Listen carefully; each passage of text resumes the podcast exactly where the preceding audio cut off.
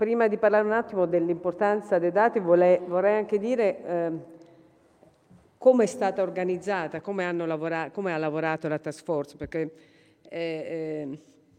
eh, il dottor De Rosa ci ha, ci ha, fatto, ci ha fatto una presentazione una presentazione quasi politica no? di quello che è stata l'importanza di quel momento e della decisione dei politici di averlo in quel modo. Però in verità era una cosa molto complessa perché era una task force fatta da dieci gruppi di lavoro diversi e c'era un coordinatore dietro che era Paolo De Rosa che in verità era, era chi riusciva a tenere, a tenere fili tutti, di tutto giorno e notte. Eh, sabato e domenica non c'è stato mai un momento che non fosse presente ed avesse, eh, ed avesse tutto sotto, sotto, controllo. Ci tenevo a dirlo perché appunto era questa, questa, presenza, questa presenza, importantissima dietro, dietro a tutti. Eh, eh, I gruppi erano molto eterogenei, come, come diceva, e, e, ci, e, ci, veniva chiesto di dare, di dare un contributo. E da esperti eh, siamo partiti con molta umiltà intervistando altri esperti, quindi c'è stato, eh, poi di, di, fatto la task force ha cercato di coinvolgere quelle che erano tutte, almeno per quanto, questo per quanto riguarda il tema big data, intelligenza artificiale, di, di andare ad ascoltare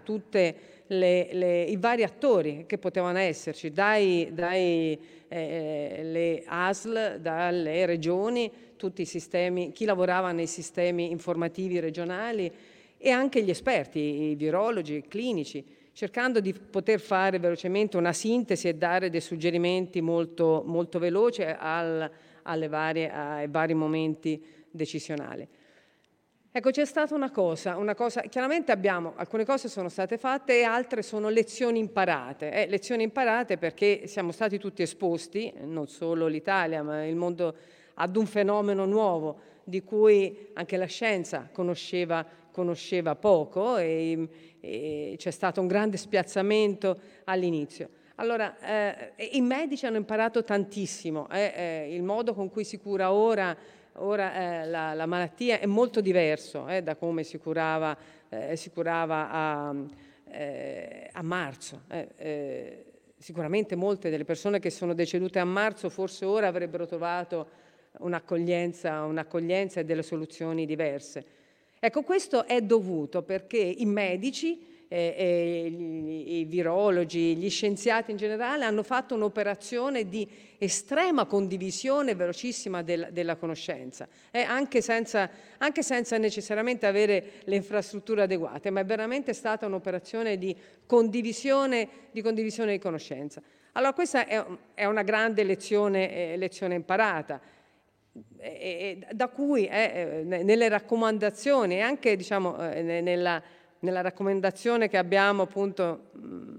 per gestire queste situazioni, ma in generale per innovare, innovare per vivere il futuro, è che eh, eh bisogna equipaggiare il nostro Paese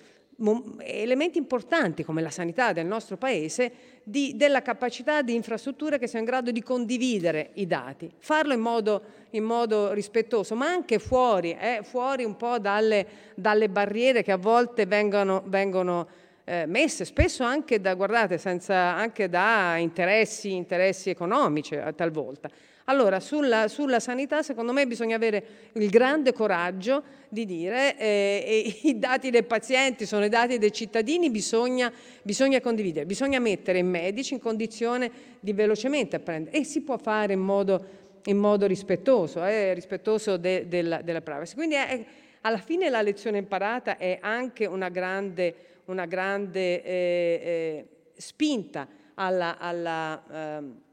alla ricerca e alla, alla, innovazione tecnologica.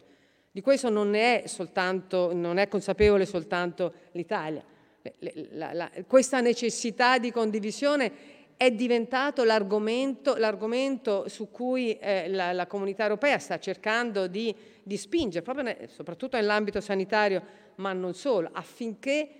diciamo, il patrimonio, il patrimonio eh, che, che, che, si raccoglie, le decisioni dei medici, guardate, anche le decisioni dei medici, non sono soltanto i dati dei, dei, dei, dei, dei pazienti, ma anche le decisioni che hanno preso i medici diventano un patrimonio, un patrimonio condiviso.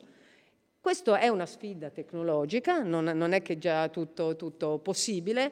però è importante per essere capaci poi di reagire. Eh. Questo diciamo, è, è, un po' il, uno dei, dei, dei, temi, una delle lezioni imparate che abbiamo provato in qualche modo a far eh, iniziare in, in, quel percorso, ma che, eh, che, vogliamo appunto che poi diventi, e ci auspichiamo che il governo recepisca queste cose non solo i dati ma anche intelligenza artificiale. Guardate, stiamo vivendo un momento di, eh, veramente di trasformazione della società eh, grazie eh, alla capacità di utilizzare, utilizzare dati, di costruire dei modelli, di avere possibilità un pochino di, di fare del, delle comprensioni migliori dei fenomeni, anche delle, delle, predizioni. È una tecnologia che è pervasiva già ora, ma sta, ma sta anche, sta anche eh, eh crescendo, crescendo dal punto di vista...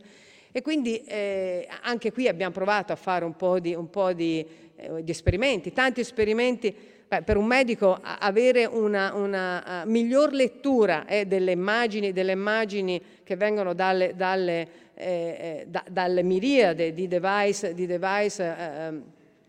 radiologici e quant'altro